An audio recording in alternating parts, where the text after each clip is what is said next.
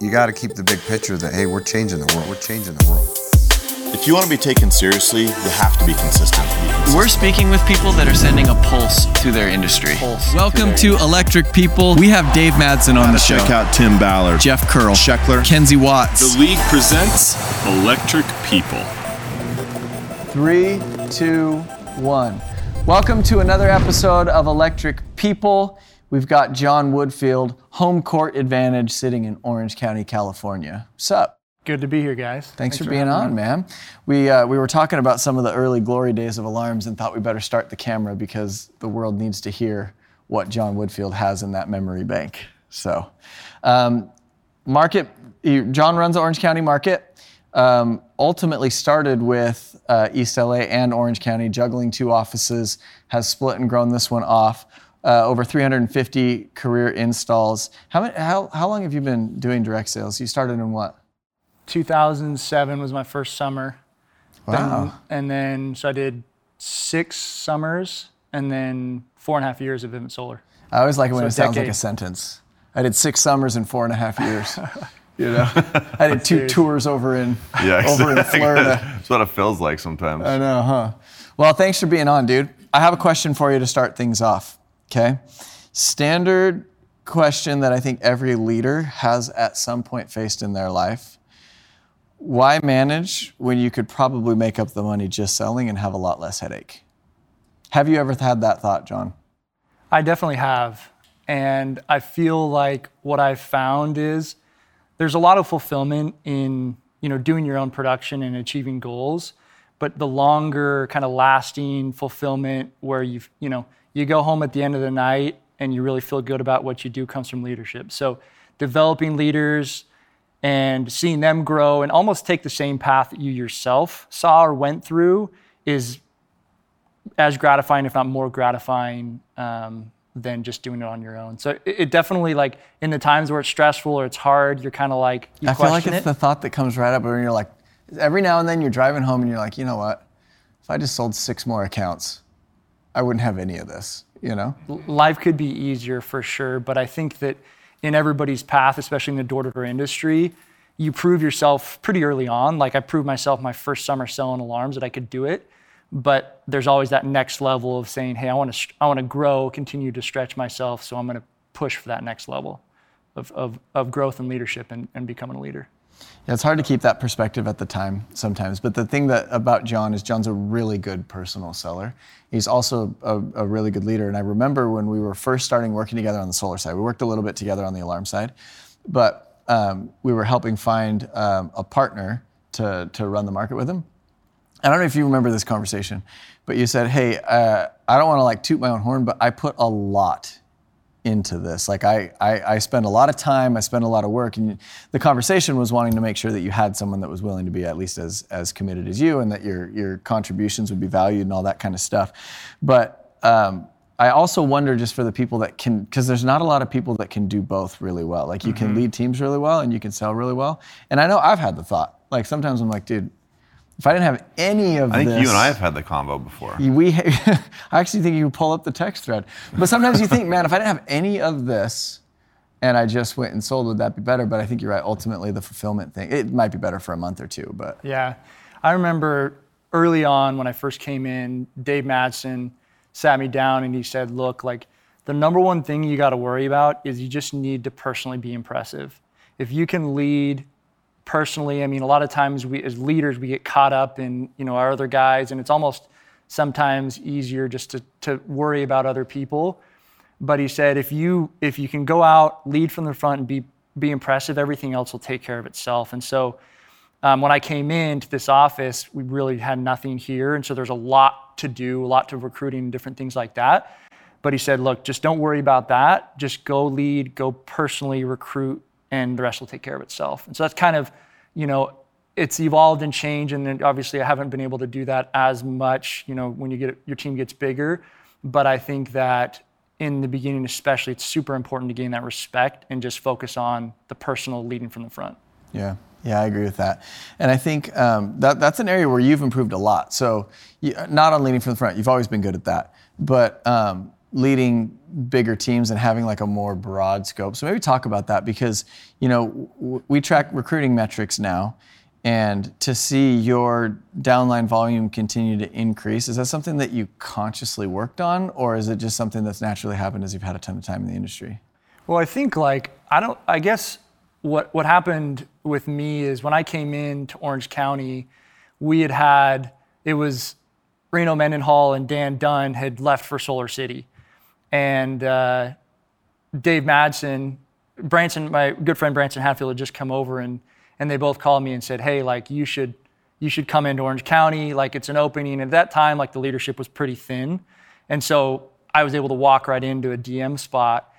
And so when I came in, I was like all excited, but I inherited a team of there was like 10 people left, and slowly one by one they all left. And so it was me, um, a guy named Stephen JD left here, sitting. I remember having meetings with those guys and being like, "Hey, like, trying to paint the vision of the growth, like you know, to see you know if those two guys could be here and see where we're at now, it, it would be pretty awesome." But I guess I was kind of forced to do that. I never felt like I was a really good recruiter. Um, I never felt like it was my strength. I was always just kind of a production first guy.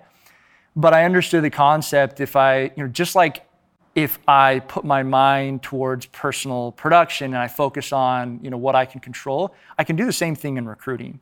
And I think it was Brock Morrison talked about it, how he just made it a thing Yeah. and he focused on it. And that's the way I believe in this job is if we just make it a thing and we put energy and focus towards it, then it'll happen. And so I, I, I, I kind of made the determination that this, this office isn't going to grow by other people. Like it's got to come down to me. And so I, I really made a focus and I, I felt like that was really kind of the main change for me is when I just focused on it, even though I wasn't necessarily super strong in it originally, I focused on it and, and results came. I think so many of our, um, we have so many leaders that wait for things to happen, especially with recruiting. We, you know, we have corporate recruiters uh, that staff a lot of our teams, and so a lot of times you'll hear offices say, "Yeah, no one's sent anyone to us in a long time," or this, that, whatever. And I can't remember exactly how the quote goes, but it's uh, it's like there are people who uh, let things happen to them. There are people that wait thing, for things to happen, and then there's people that make things happen. Yeah. And it's like you just want to be someone that makes things happen. And so it's like if you're a leader, or if you are even new to this company and you're trying to make an impact, like make things happen. Don't just wait for things to happen to you or let things happen to you. Like if you want to be a leader, lead from the front, produce, recruit, ask your DMs how to help, like go make stuff happen. You know what I mean? And to me, it seems like that was kind of your attitude as you were like developing and growing this team. You're like, I got to make this thing happen. Otherwise, it's just not going to. Well, and there was no one else. Like to, to be fair to John, like the the the the weight that John's held over the years, and pretty gracefully, like there was it literally was on you. Like had John been like, "Hey, I'm out too," it, the the building just would have fallen in. Well, it's interesting because I still remember where I was. Like I I'd become a DM in Orange County and was working there, and then Dave Madsen called me like two weeks into the job. I was learning solar, learning how to run a team, trying to preserve things, and Dave says, "Hey, like your world's about to change. I need you." Those We're are go- the kind of calls you want. Your world's about to change. What do like, you mean? we're we're gonna we're gonna fire the DM in in East LA, or we're gonna you know part ways, and uh, we need you to run East LA as well. And so here I am coming into this situation, and I said, I like I got no choice but to to dig in and do whatever I got to do. And that was the hard part is, is there was a lot of challenges early on, but it was like I had that relationship with Dave and Branson. I was like, I can't let these guys down. And so when I, especially when I look at new reps, we encounter a lot of like new challenges. There's a lot of like grind and difficulty as we get through this job, but the job becomes easier and better as time goes on. And so I look at like now compared to where I was in that time when I got that call from Dave, like what the heck? And there were times where I definitely doubted the decision and if it was worth it as I was figuring out how to manage and produce. And to just, I'm just grateful that I stuck with it. And even when it didn't look all rosier, and even when we were getting paid $250 a kilowatt, like all this stuff, like to have stuck with it and stayed consistent, the, the fruits have definitely been there. Yeah, it's. Uh, I was thinking before. You're kind of like You're kind of like the bass line to a song. Like it makes the song, and if it wasn't there, it wouldn't be complete. But you don't always stop and realize, like, hey, that's what's making it, right? Like you've been a part of so many different dynamic teams. And I'm, I'm excited for your group now because you guys have the size and the structural foundation. And with some of the new changes with, you know, up and coming squad leaders and stuff like that, you guys are right at that tipping point that's taken a while to get to where you'll you'll jump off and grow. The the one point I wanted to make about recruiting that I think you've been ex- an example of is you said it yourself just now. You said, uh, you know, before I didn't consider myself to be a good recruiter. Well, I actually think it's not that you weren't a good recruiter. It's just like a lot of people, you just didn't do it that much, right? But the reason that recruiting works for leaders when you decide to start doing it is because if you think about the doors, you you have to sift through so many unqualified leads to find like good qualified customers. But when you're doing your own recruiting, you actually hit qualified leads. You're calling people often that you know, or you're vetting, or you're searching. Now, if you just had to go to like the mall or the fair and find people to work for you, yeah, it's a different story. But that's the one point I hope that other leaders can can for those that are thinking maybe, hey, I'm not a good recruiter, or I'm not the recruiting guy. Make it a thing, like you were saying, but make a list and swing at the people on that list, and your conversion will probably be pretty good because those people are qualified leads. It's almost like, hey, go talk to these 15 homeowners that have high power bills. You'll probably have pretty good conversion on them. Yeah. I remember Taylor Turnbull told me early on as well. He said, the way to build a team is not to recruit 30 people, it's to recruit one or two really solid people, and then those people recruit for you. And so I feel like a lot of times as recruiters and as our reps want to develop into squad leaders and build their own teams and their impact score, a lot of times they'll recruit somebody and they'll be like, hey, I got to recruit, like this is awesome. I but then one. they don't pan out and they're kind of discouraged. And it's almost like if you take the same mentality you have on the doors, like it's a numbers game, right? It, it's not everybody can do door to door. Not everyone we think is going to be successful is going to be successful. But if you're continually doing it, just like your doors and numbers don't lie, they're going to pan out for you. And you're going to find those one or two. And I really think you find one or two solid recruits and and it really just it steamrolls from there. It just it snowballs from there.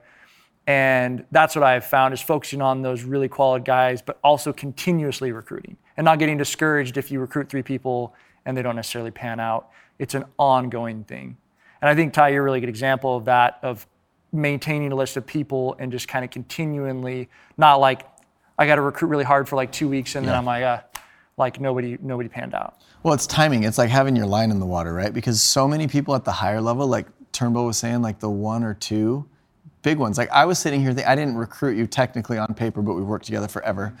But it's like, had John Woodfield not, you're that one, and I try to be that one, and Adam's that one, right? But like, had you not come in, the teams that you've run for the last four, four and a half years, I can't think of someone who would have done a better job. So we probably wouldn't even have them, or they would be less than they are right now. And you probably have certain people where it's like, man, that person was a massive lever that made all of that stuff possible. I just think I think it's really important because sometimes the timing is wrong, right? Like I've worked with a lot of people. I'm, I'm recruiting a guy right now. I won't say his name because he's only 75% in, but um, I also took a swing at him two years ago, right? And that it was just the wrong time. It's not that I did a bad job or he didn't see the opportunity. It's for what he needed and where he was, it was not the right time. Just like customers, like in your neighborhood, sometimes they need to see three or four other people. And then what happened is another guy we had recruited in, those two knew each other, started talking, and now it's his time. So it, having your line in the water, uh, like consistent, it's just easier. Because it's like if you try to kick it up, like turn it on real quick for a two month period, maybe the time is not right. But if you always have your line in the water, then it's like those people. I mean, we just talked to Brian Labonte about, you know, Brian, coming in with Adam Cox, and it was just the right time, right? So it was pretty pretty seamless. Um, but let's let's get some of the old days stories. Like you were part of the the Florida crew back in the day, man. Like that. That's a whole different world. You worked with Alan Swick, who I I was partners with Alan Swick, and I I really enjoy working with Alan Swick. That dude is a ton of fun. He's Yeah. more fun than me, admittedly. He's more Yeah. fun, right? No, he is. He's Yeah, great. see? Learned a lot from him. Um, I mean, he's a bit of a legend in the alarm world. Yeah. So, because he was running some top team. I never worked at at Vivint, so I never met a lot of these guys. But yeah, we heard about his team in Florida. So you guys had kind of a legendary team down there. Yeah, was it it was- Miami?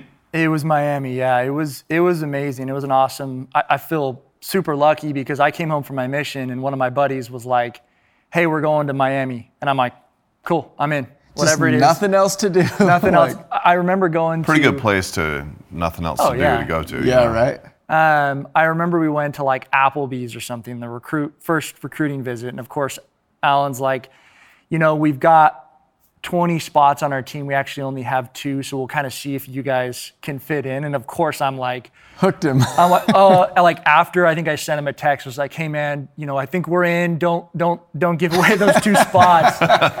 And I was Dude, just selling like, works better on salespeople, dude. So bad. Um, but it was it was amazing. Like it's it's crazy to think like where I was then, where I am now, like, and that kind of started everything. Um, I didn't have any plan of doing it, you know, long term or anything, but I showed up and I actually had struggled through the preseason. And a lot of the buddies I went out with were like, you know, getting preseason sales. Like I was just bageling. Like I think we went on three or four sales trips. I didn't sell anything On any of them? on any of them.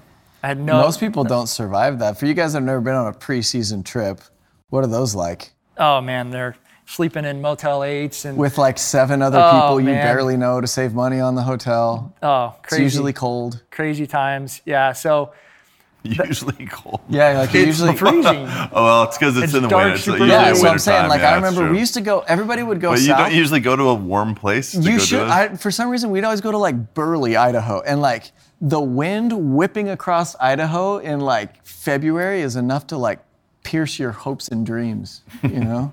I actually hated preseason trips. Like they were because I never. could- Everybody did, they, man. They were just terrible. So I got to Miami and I bageled like my first three days and and one of the things. well, I mean, I was committed to it. I wasn't going to quit, but I just basically stuck with it and ended up, you know, being a good summer for me. But being a part of that, like seeing how Swick ran his team, like he recruited, he really recruited three or four really solid people, and a team of like 50, 60 came from those people.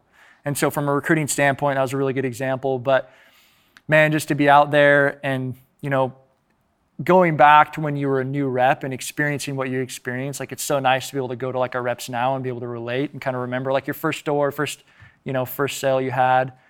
Um, but it really was. for four trips and then the first week. Like you had to have, have thought at some point, like maybe this is not my thing. Yeah, I, I, I kind of had those doubts because my buddies were just like, you know, they and even like listening to their pitches and stuff. I found that they, I'm like, these guys are better salesmen than me. Like I never, even to this day, I don't consider myself like a salesman. Like I'm, I'm not, you know, if you if you rated me like one to ten on like a natural salesman, it's just not like that's not where I would say my natural strength is. But I, I took it and I said, I am a competitive person and I don't want to be at the low end of this office and I want to be able to contribute and I want to have success. And so I just said, you know what? The consistency or the hard work over four months, like I can achieve what I want to do if I stick with it instead of just kind of these shorter sprints or even like those weekends we did. Like I felt like that was where my strength was, is the ability to just stay consistent over that time period over the summer. Yeah, I think I that's was thinking about so you you hinted at this story you told, were telling us before we started rolling, and it made me think about how a lot of times we'll do these big sales incentives, and my favorite incentives when I was managing teams doing uh, home security set like summer summer sale, and even today. I think the best incentives are fear based, where like you're scared to lose. If you're more scared to lose than you're trying to win, I actually think you try harder. So like, I thought we were doing some fun ones where we used to have this Applebee's by our office. So with the Applebee's fellas? And, um, You guys are living the high Applebee's- life. Applebee's, and if you, they had karaoke every Thursday night. And so what we would do is, if you didn't make a sale every Thursday, you had to sing at karaoke At Applebee's. at That Applebee's. So terrible. I went an entire summer without bageling on a Thursday because I'm like, I'm not singing. Yeah. And then the very last Thursday of the summer, I bageled and I ended up singing. But They're uh, relentless. but like that motivated me more than like literally any other money because I just didn't want to do it. But um, you have a great one that uh, I wanted to I wanted to Yeah. do. This now keep in mind this is how far HR's come. I would say this Yeah, is a tale. This probably wouldn't fly. This is a tale of uh, how far the HR world has, you know, affected our world. So yeah, we had we basically had an incentive or a, a, a punishment, if you will, if you bageled, that every day, like everyone that didn't sell that day, was put into a hat, and then we were, mind you, we're in like the basement apartment of like this complex, like those of you guys that do, do summer sales know, and if you, the two names that got drawn out had to box.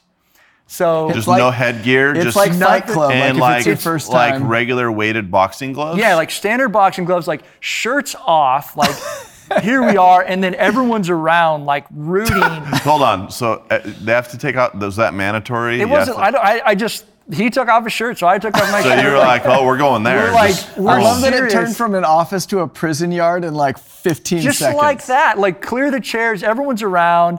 Like That's I'm, the a, best meeting I think you could have ever been at. I'm, a- I'm a pretty reserved person, so it was kind of like to And be in that kind of scenario was like, holy crap. now, like, and hold this on. is- Was your name drawn first or second? I was, I don't remember, but I think I was drawn first. So when they draw your name, what was the reaction of, I'm the, like, of, oh. the of the of the audience? Crap, man. Of Like the, they were, they, everybody was just grateful it wasn't them. Yeah, was so everyone we're like, oh, was everyone like, oh, it's Woodfield? Like, yeah, no, so- totally. Well, and the kid that I was, I think his name was Jordan. Like we were like, we were about the same size. Oh, so he was a big fella too. Yeah, like he was bigger, and so I was just like, you know, the amount of adrenaline that was running through me right then, and I still like, I still remember like we were kind of going at it, and I had my one good punch. It was an uppercut, came up, got the guy right in the chin. I mean, it didn't knock him out, but like, it was, you know, eventually. It's a eventually bad day when you get uppercut. No, were dude. you wearing mouthpieces or anything? No, no, No, no, they're wearing like cargo shorts with like their their Well, like literally, like, bars in their knocking I mean, imagine doing that today. Like you'd get fired. No, never do that. Never do that. It was like never do that. Then you're done. You take off the gloves, you put on your shirt, and you go And you go. It was like outdoors. had to like take a shower or something. Like this was it was. You know, Chance used to do these incentives where um, he would come to our offices in the summer, and I remember Jordan's first year. He was like the top new sales rep, and he would do these like these like hunted things where he'd be like, okay.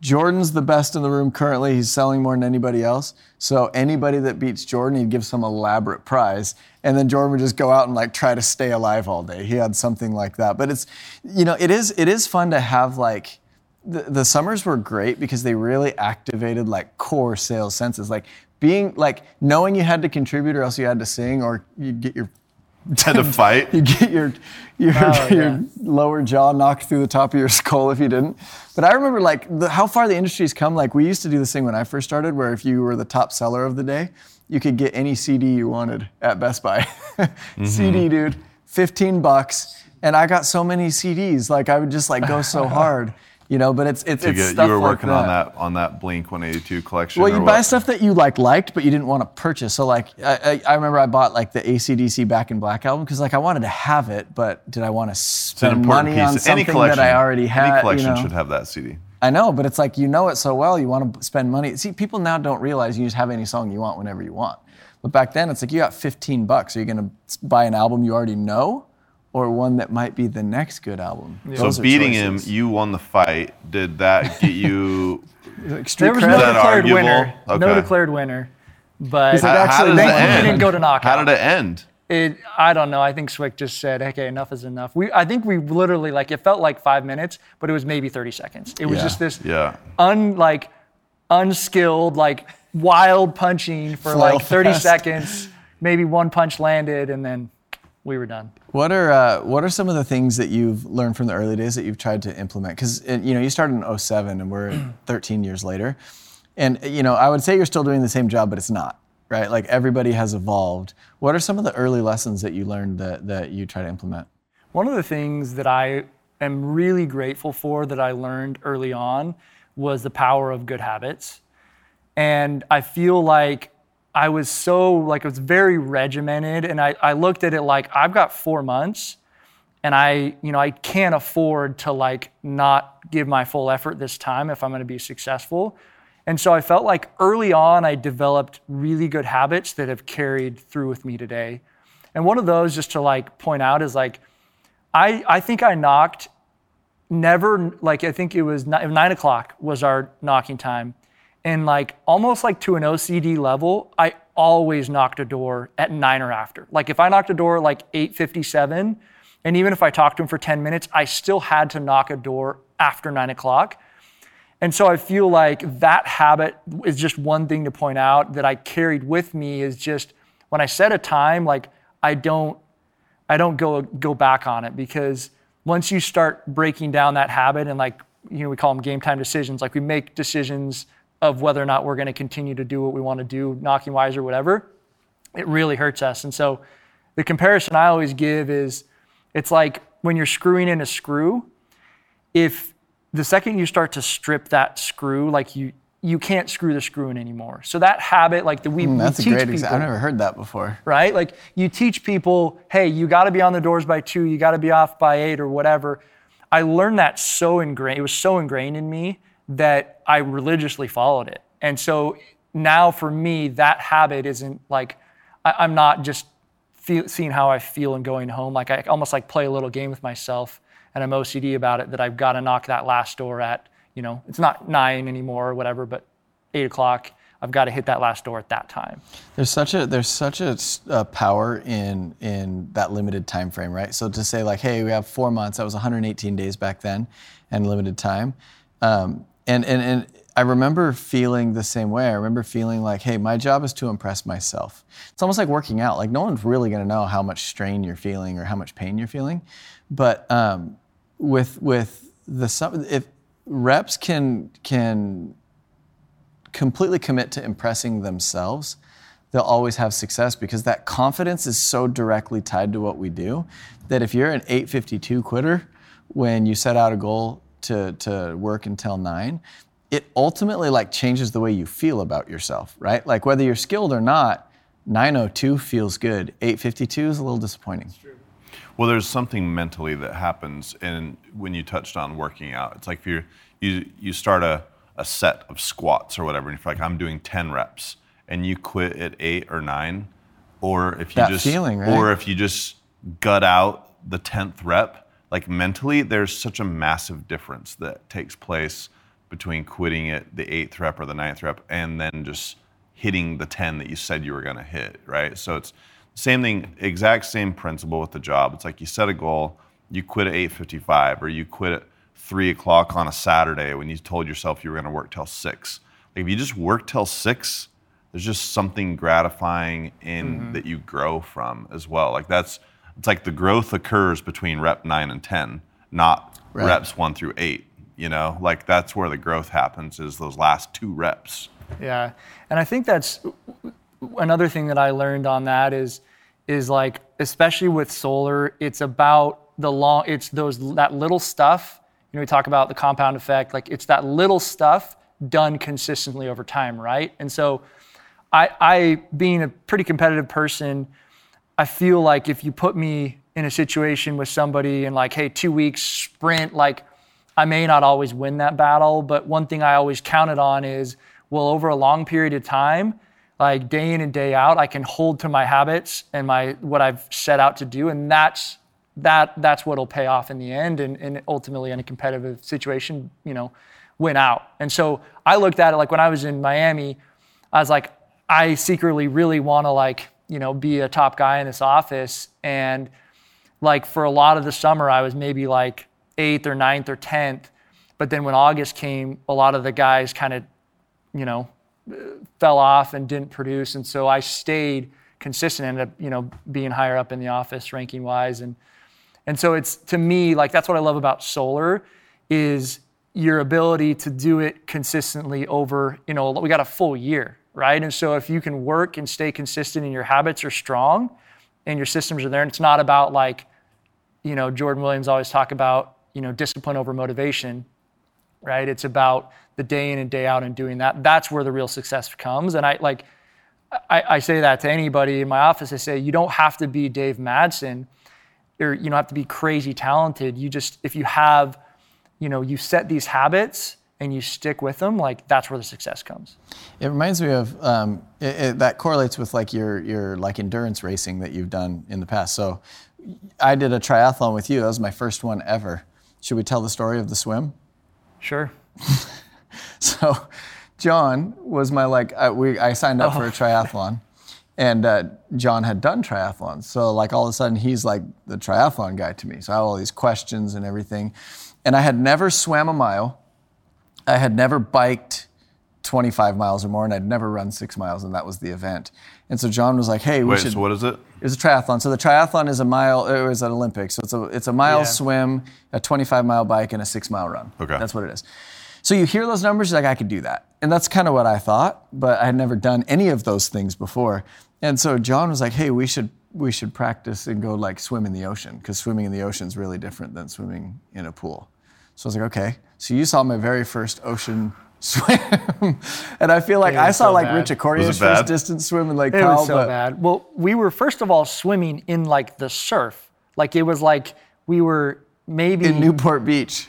Yeah, like I didn't know where to go, dude. Like, it was just like we were, and I, my fault too. But like, I, we didn't want to like swim way out. We were like because there was a shark attack in that bay like four years before. four years. Four before. years. It doesn't matter. A person got eaten by a shark. Well, there was the a car accident. we there was a car accident on the five a year ago Yeah, as well. with you your should, odds, you your- should definitely not drive. Hey man, it'd be like if were like you you knew somebody that got eaten by a bear at this exact camp spot. You might think about that while you were camping at night and it was dark and your fears were out.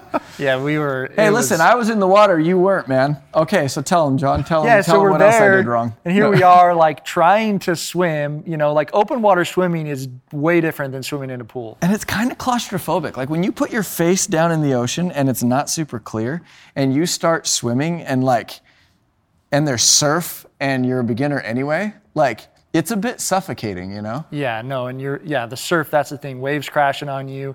Like you hit like a high spot and you're like having to like crawl through it was Every time you turn your head to breathe, you get a mouthful of wave in your face. But it was funny because every time John turned around to check on me, I was a lot farther behind John. My head was up, and I'm like, my goggles are like Your leaking. I'm body's like- just vertical in the he's water. Like, he's like, and this is like two weeks before the race. So he's like, I don't know if this is for you, but hey, we got it done. We got through it. Back to the point. That's what endurance racing is, right? It's like you don't have to be good at that start. You have to be consi- You have to keep your head. You have to keep your breath, and you have to keep moving. And you're really good at endurance racing. Yeah, I, th- I think I, I, I think that's an awesome comparison. That's the way I think about it. We're, we're all running marathons here, um, especially in solar, and the whole idea is is if you try to run a marathon or run a triathlon, like and you and your pace is just crazy, like you'll you'll burn out or you know burn out or you'll end up you know getting to a point where you end up you can't you got to stop or take a break or whatever. But I think the key, what I found, what I love about door to door and about solar is finding a pace that's sustainable. So when you go home, you're not just like, oh man, like I'm so mm-hmm. dead, so tired, but you can just do day in and day out. You don't need to go knock on 100 doors every single day, but just enough so that you're keeping. And so the next day, it's not like this mentally, your mind or your body is like, wow, that was like crazy hard yesterday but you talk about rhythm you know something that's rhythmic that you that you can do and that's mentally you're not going to say well i can't keep this pace up It's the baseline, dude. Dong, dong, dong, dong, dong, dong, dong. Ticka, dong, dong. Yep. Ticka, dong, dong. Um, the, what's something that you teach your reps or that you do for yourself to keep that rhythm? Because it's I'm on board 100% with the concept. But what are like little rules or habits or things that you subscribe to? Because obviously going till nine is not the thing in a year-round game, right? yeah so there's a couple of things and i think that that the way i manage my week um, and kind of my life is I, I definitely am intentional and I plan. And so like to stay consistent and to stay kind of in out and, and keep a rhythm and knowing like that if I have a trip or a vacation or things coming, I, I, I plan it out. I know what times and days I'm knocking. And so I'm Like you eight- plan your volume. Like before I go, I need to be at this point. Like I know, like I look at and I say, well, I'm going to be gone this week, and so I've got, you know, the next week after, I'm going to be trying to get back momentum, and you know, I probably won't have anything in the pipeline, and so I'm very like, you know, almost to a fault. I look look in the future pretty far, and so um, I kind of plan and know what I need to do, and then on a weekly basis. I, I, I live my life week to week. A, Sunday is kind of a day where I get a reset and basically just say like, okay, that was kind of crazy or whatever. But now I'm, I need to reset and get back, get my goals, what days I'm knocking, and how like how this is going to work and be sustainable. And I'm gonna I'm gonna be able to maintain that rhythm. So I teach teach my reps to um, be structured, be organized, plan how you're going to live your life. Because if I know I'm going to be leaving for Friday and Saturday, like I know what I got to do those other days, and I know how crucial is versus like showing up and Thursday, and you're like, oh, I haven't really worked hard this week, but I guess I'm going on vacation tomorrow. Like knowing in advance. And then the second thing I would say is just being being really intentional and having like a target. I think that this job is so hard if we don't know, you know, where we're going and what we're kind of shooting for, and um, and so having a target and what it's going to take allows me to kind of backtrack and say, okay, like this is what I need to do day in and day out to stay consistent. And so I know what it's like to be kind of like, well, I hope I do this or I hope I do, you know, whatever. But if I know like, hey, I want to hit the league trip or I want to hit franchise or I want to do these things, like having those, those are the things that get you out of the car every day. Those are the things that instead of sitting in your car and looking at your phone, knowing, hey, I got to do this in order to meet my goals, like that's to me has helped me to stay maintain that consistency and rhythm. You seem like, uh, I mean, I know we don't know each other all that well, but you strike me as someone who doesn't uh, get overly stressed out, or at least you hide it well. Yeah. Or you just kind of take things in stride. Where does that come from? That's a good question. Um, I think that that uh, what I've found is is like instead of it's it's kind of going back to that planning and being prepared for knowing what's coming. And when I look at a quarter, I say, okay, like I know I'm going to have some rougher weeks, or I'm going to be gone, or know I'm going to have moment, like some issues come up. But I don't want to get to the end of the quarter and like start stressing because I need to hit my numbers or whatever. And so the having what I call runway, having opportunity to kind of make sure I'm prepared well in advance on production and what I'm going to do, lower helps me lower my stress level. And then the other thing too is is what's so great about this job is I've pretty much seen about everything. That's what's like time in the industry. You know, like when you're going through a rough patch, like you've been through 20 other rough patches. And so it's not like this I can't sell thing anymore. And so, you know, we talk about staying even keel. Like I'm not going to freak out because I've had that experience. And I, I remember last year I went through something like this. I just need to stay consistent and I'll be fine so that I don't stress over it. And so one thing that's hard about a new rep is they experience a bunch of cancels or, you know, not the success they were hoping that week or something. And then they're so down that it affects how they continue, you know, Yeah. their, their day to day. And so it's this, right? It's the, up the solar coaster we talk about. And so eh, that's what's so beneficial about just staying and sticking in this job and staying consistent is because then you get to the point where you've experienced those things before and your highs and lows are, are they're, they're not as steep, if you will. What do you do? I guess what advice would you have for a newer rep experiencing kind of their first run at the bumps in the road that happen in this job? Because I think so many of our guys are really talented, and I think the most successful seem to manage the stress the best, or they manage the the bumps in the road that you know come because it's like you see guys will just have these huge weeks or they'll have a bunch of installs one month and then all of a sudden they don't you don't see anything for a couple months you know so how, how do you how do you i guess what advice do you have for our new guys as those bumps in the road come or the choppy water comes Yeah, Dave Madsen always says you cannot get frustrated for six months. Like you cannot come to me frustrated for six months in this job. You just need to need to stick with it. And I think what I would say is is I'm a big believer in not focusing as much on the results, in developing the habits of because if, if you can go in and you can figure out how to get on the doors at two o'clock and off at eight every day, and you just stay consistent with that, the results will come. And for some people, the skills, you know, take a little bit longer to develop. But focusing on that being your win, right? Hey, I feel good about myself because I knocked my last door at eight o'clock or nine o'clock or whatever. Versus I didn't get any ACs today, I didn't close any deals. And so my my advice to new rep is, hey, focus on what you can control, focus on the habits, developing good habits early on, so they'll carry you through later on when you're struggling or when you have difficulty. But don't stress because you're not like the guy that came in and did five welcome calls in his first week. comparison really screws you up right? Because you're, you're you're you're this is a job that really is really raw and pure. And so the skills that it requires everybody has in different doses at different times. And so it's like if i'm comparing myself to john woodfield say you started fast and i started slow well, emotionally and mentally, and from a relationship standpoint and spiritually, all those things you, you don't see all of a sudden matter in this job, right? So it takes a while for alignment to happen. But I love the advice of you, you don't you haven't earned frustration in the first six months because you're figuring it out, and your body and your brain are kind of figuring it out at the same time, right? It's one of those things where it's like it takes time for the like the cement to dry before you can build on it, and due to temperature and other factors, sometimes it takes longer. Yeah, and I think too, I think that understanding what's coming, right? Like if you mentally know, like it's hard to know exactly, you, you're not, you haven't experienced it. So people come in and when they're coming to door to door, they're thinking money and like success and they see all these people that have done really well. And yeah, they compare themselves or they get frustrated. I mean, like what goes on in a new rep's brain when they're out in their area and they've been knocking for three hours and they have no success, like most people just they're just not prepared for that. Like they just haven't had that experience. And so uh, understanding and almost mentally yourself not like setting yourself up where you're going to compare yourself or, or be totally disappointed but knowing that you're going to go through those patches.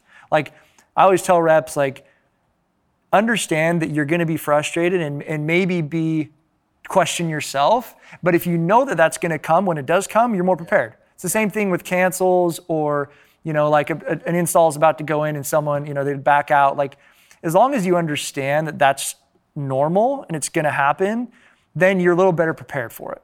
When I first came in, my first six months, I had, I just, my close ratio to like AC to welcome call, which wasn't as high as it was really low.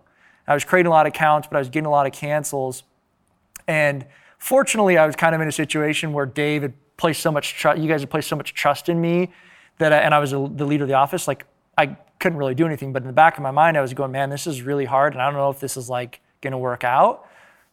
Um, did I make the right choice? But sticking with it and and getting through it, my close ratio improved, my ability to handle like tough times, all of that got so much better, and it was just time. Like it wasn't like I had a, a magic trick or anything, but just with time on the doors, I learned how to handle mentally what was coming in the job, and it gave me experience for everything else that came. I think it's important to like that's kind of like knowing the math of the sales business, not like the economics of the business, but like I, I, I think of it this way. So if you're a rep, understand that if you're new, it takes 10 qualified homeowners to create an AC. Well, it takes three ACs to get an install, right? So if you're thinking of how many pitches do I have to give to get an Your install? first, especially your It's- first install. Yeah, it's 30. It's 30 at least. Well, how long does it take to do 30 qualified pitches?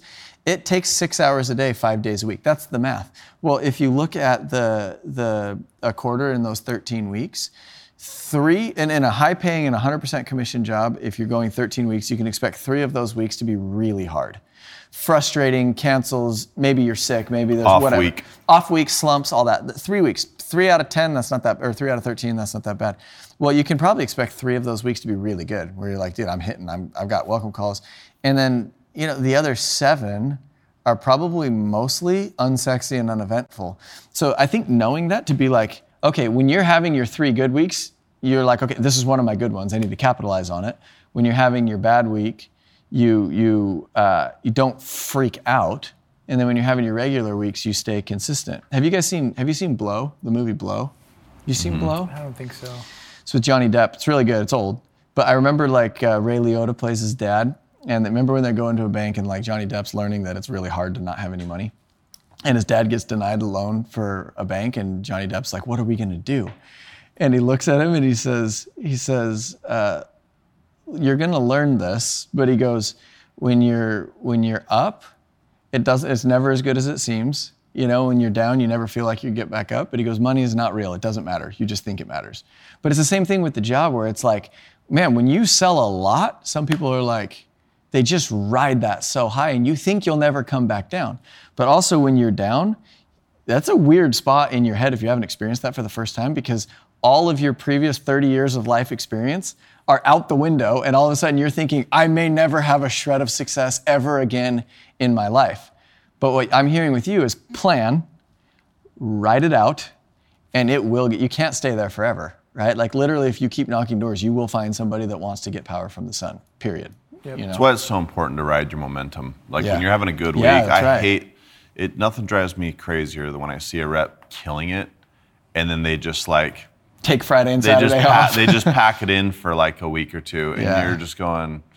You lot like it's like that old game NBA Jam when you hit like three in a row and you're on fire. Yeah, yeah. And And all of a you're sudden you can't miss. It's like you once you're on fire, like you just have to just You keep gotta keep shooting. it going. You know. Well, you never do that. You never get like on a like a home run streak. You hit two home runs and be like, I'm not going to play for a week.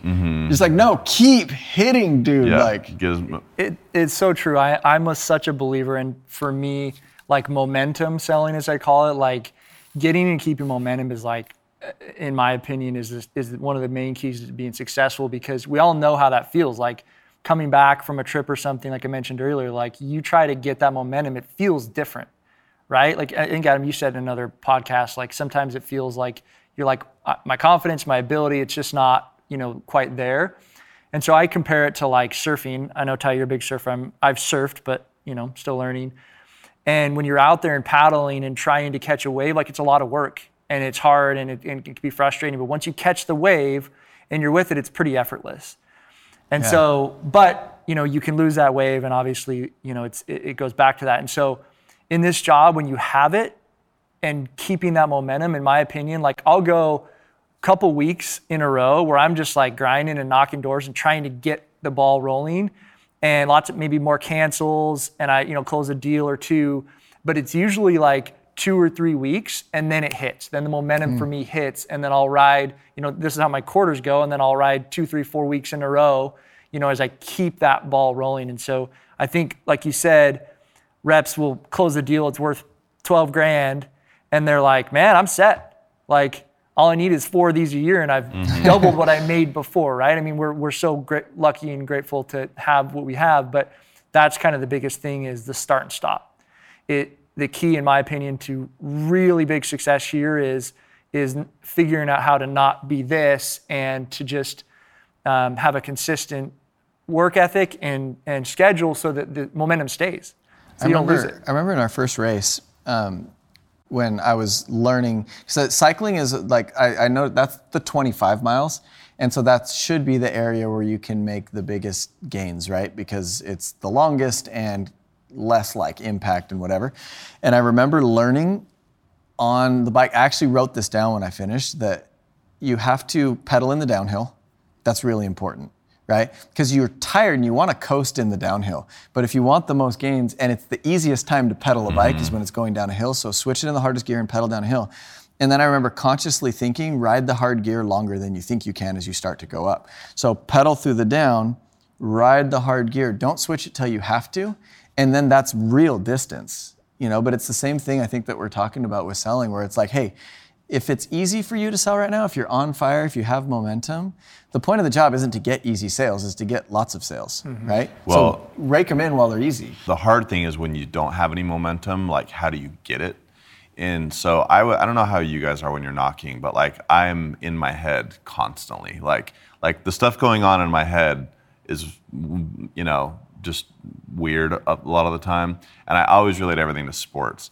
So like if I'm like three or four doors or five or six doors with nothing, in my head I started thinking about like how do the how does sport how does momentum change in sports?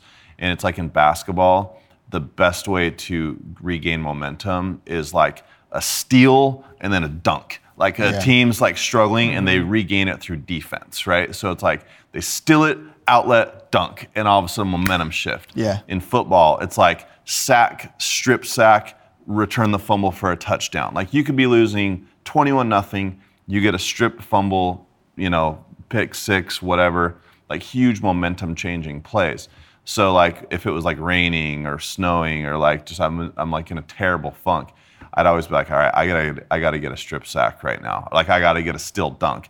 So I would like run to the next door, like just do something drastic to like change my entire like feeling whatever, and like you're always in your head, like how do I get the quick the quick momentum change, you know? And it's mm-hmm. not like because a lot of what we're talking about is like if you're having a great week, but I think there's like these crazy macro level mom- momentum shifts every hour that you're out knocking. You know what I mean? And so it's like you got to figure out how to keep that momentum going all the time when you're on the doors. So anyway, that's why like I always think about like little sports moments that like you see these big momentum shifts in games. I just picture a family looking out their window and they see Adam. You're, Oh, dude, I would like have my sprinting iPad. out the door and they're I'd like, have "Oh, my no." iPad. I, if it was like raining, I have my iPad carrying like a football, like jumping the hedge, and I'm just like, I gotta slip get to, I the gotta get to the next door. Like I'd get to the door, like doorbell, and then they like ring the door, and like in like, my oh, "Hold head, I just had a, I just had a fumble recovery for a touchdown. That's awesome. Yeah. I like that.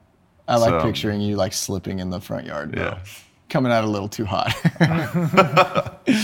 um, what is something you're, you're someone that, that understands the numbers of the business as far as like uh, uh, what it can do for you from a, like a financial standpoint.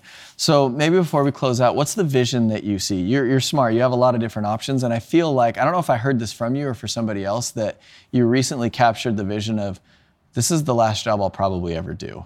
Um, so ta- talk us through what you see there. Yeah, um, just to kind of go back a little bit, you know, when I first started doing door to door, like most people, it was like, cool, let's make a quick buck so I have money and can take girls on dates and stuff. And Get back to that Applebee's, dude. yeah, But this time you're the one paying. seriously. um, Anything And- you want. Yeah. And even like I, you know, I had success and I was good at it. And I always go back. I still remember my dad in my second year selling, because at the time I was I was um, I was going to BYU and I was in the accounting program, which was you know it's like top three in the country. You know, it was really hard. So I was really like, oh man, this is going to be amazing. And my dad came to me. He's like, "You're pretty good at this door-to-door thing. Like, it's something. Why don't you do that?" And I'm like, "Come on, seriously? No, like that. That's And your dad's an entrepreneur and has, Yeah. has built businesses and stuff. you know, you know, an entrepreneur. And so I, I kept going through that and I graduated and I still remember I got a call. Um, I got a job offer. I worked for, it was for PwC, um, accounting firm, and it was for $45,000 salary. And I was, I was pumped and excited and like, this is, you know, my path. And I got in there and I'm like, well, first of all, this is, you know, the same amount of money I made in my first summer ever selling. And I'm doing a job that All I I had to do was get knocked out or knock out a guy Yeah. once. got to do, yeah, get a boxing match. You're at your accounting firm being like, hey, who didn't sell? Who didn't get their numbers done Guys, today? great idea. Great idea. I'm going to knock out Pete from the other cubicle. So anyway, I, I, I learned pretty quickly that that wasn't my path, and I was gone within a year. But I still was like, it's not door to door because yeah, my dad uh, was an is an entrepreneur, and he franchised Wendy's, and he had video stores, and he's done a lot commercial real estate, done a lot of different stuff. And um, very early on, he gave me the book Rich Dad Poor Dad, and he said like I swear it was like when I was like 12 or something. Like, here's this book, and I'm like way above, you know, my knowledge level. But I, I, I learned pretty early on that that's kind of how I wanted to live. I wanted to develop and grow wealth, and I thought it was through uh, being a business owner and being, you know, owning my own business. And as I kept going in this job, I started to kind of realize that I could have all of those things that I wanted from being an entrepreneur, autonomy, like getting paid for what I what I do, but I could also build and create wealth faster than pretty much anything else that I could do. And so even when I was still doing um, alarms, like I was thinking about doing a franchise or different things. And so it wasn't until I got to solar that I really started to realize that, hey, like even though it sounds crazy to think I might be knocking doors for another decade, like if I continue on this trajectory, this is what this looks like.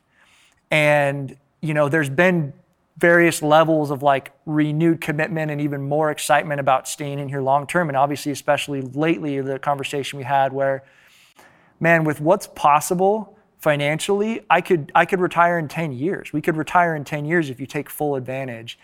And so for me, I'm not necessarily passionate about door to door, but I've always been passionate about, you know, building wealth and providing, you know, for my future, for my family and myself. And from from that aspect of it, I finally, you know, it's actually probably only in the last couple of years said, you know what, this whole idea where I'm going to go start my own business, like this, no, this is the opportunity. and this is what I'm gonna take full advantage of, and I'm not going anywhere. Well, this is your business, Yeah, right? I mean, you you run your own business.